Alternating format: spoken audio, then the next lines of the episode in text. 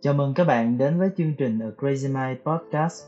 Nội dung được biên tập từ cuộc thi Viết để trưởng thành do A Crazy Mind tổ chức. Chúc các bạn có những giây phút tĩnh lặng.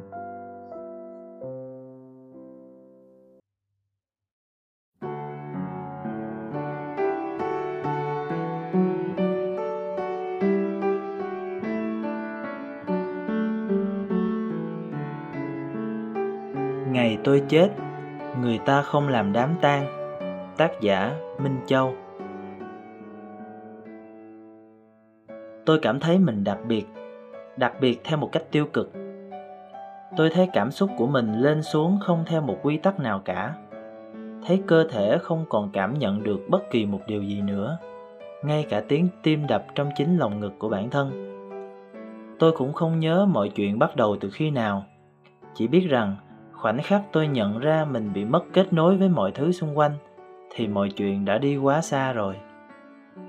Trong suốt những năm tháng thời niên thiếu, tôi dần dần tách xa khỏi mọi người như một cách để tự bảo vệ bản thân mình, tự thu mình lại, trốn trong góc phòng tối tăm bụi bặm, tự xua đuổi những người xung quanh để rồi lại điên cuồng gặm nhấm sự cô đơn do bản thân mình tự tạo ra dẫu có đôi chút dễ chịu khi để bản thân mình như vậy, tôi cũng không tránh khỏi những giây phút thèm hơi người tới phát khóc, hay như những lúc đứng giữa những người thân quen mà tôi cứ ngỡ như lòng mình đã chết rồi.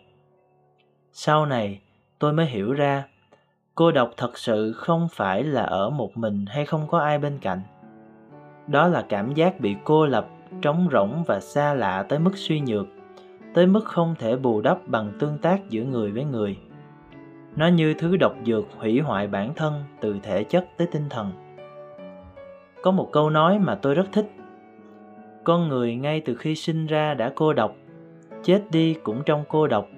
Dù có lẩn tránh nỗi cô đơn nó vẫn hiện diện trong cuộc sống hàng ngày. Rosie Nguyễn Sự thật là vậy. Chúng ta tới thế giới này một mình và rời đi cũng một mình. Trước những trông trên của tuổi trẻ, trước nỗi cô độc như hàng ngàn nhát dao đâm thấu tâm can từ ngày này qua tháng khác. Tôi đã từng buông bỏ, từng muốn vùi mình vào lặng thinh vĩnh viễn, từng tìm cách rời bỏ cuộc sống này mãi mãi.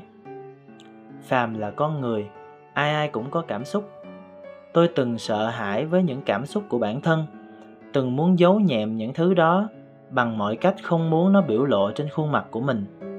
Rồi tôi tìm tới cái chết trong sợ hãi hoặc có khi tôi không muốn chết thật, hay đơn thuần chỉ là không muốn sống nữa, hay chỉ là muốn trốn tránh thực tại tàn khốc đang diễn ra ngay trước mắt mình.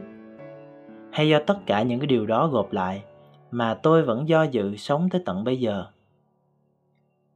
Cũng có những lúc tôi vực dậy được bản thân mình, dùng chút sức tàn chạy đi tìm kiếm sự giúp đỡ của người khác.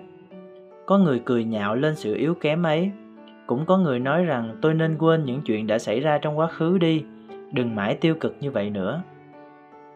Quên.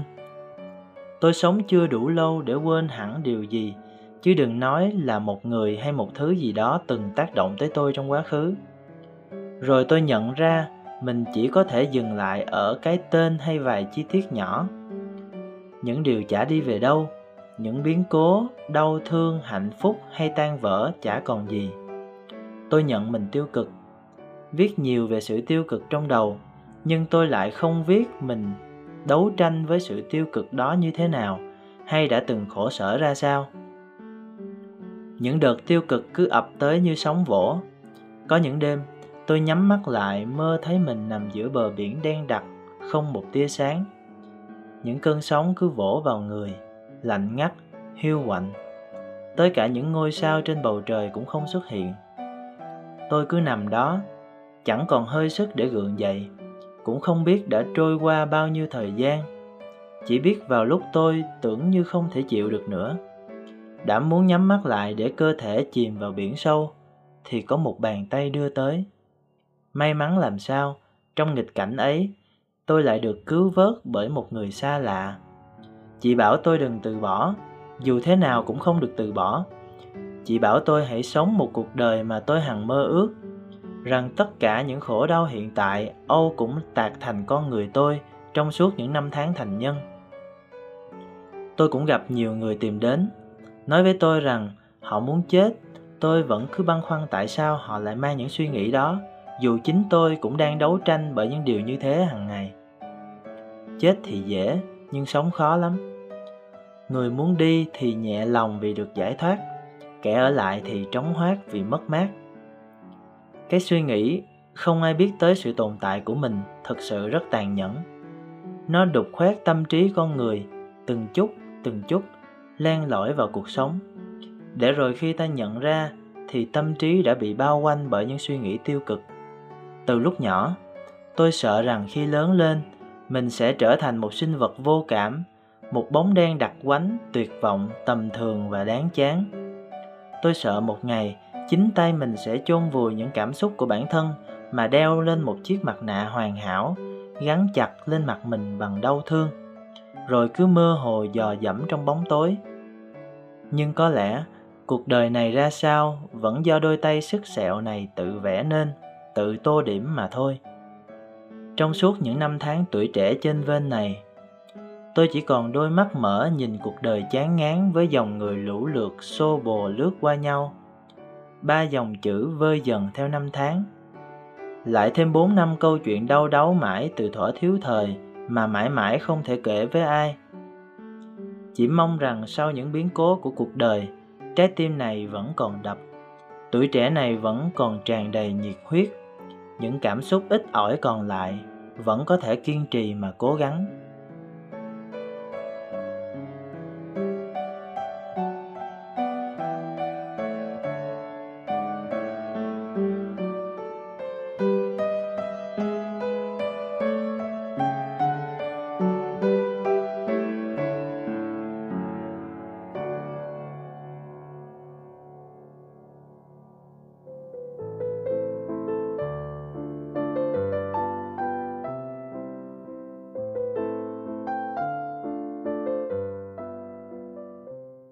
Cảm ơn bạn đã lắng nghe đến giây phút cuối cùng. Đừng quên nhấn like và subscribe kênh của chúng mình nhé. Hẹn gặp lại các bạn trong podcast tiếp theo.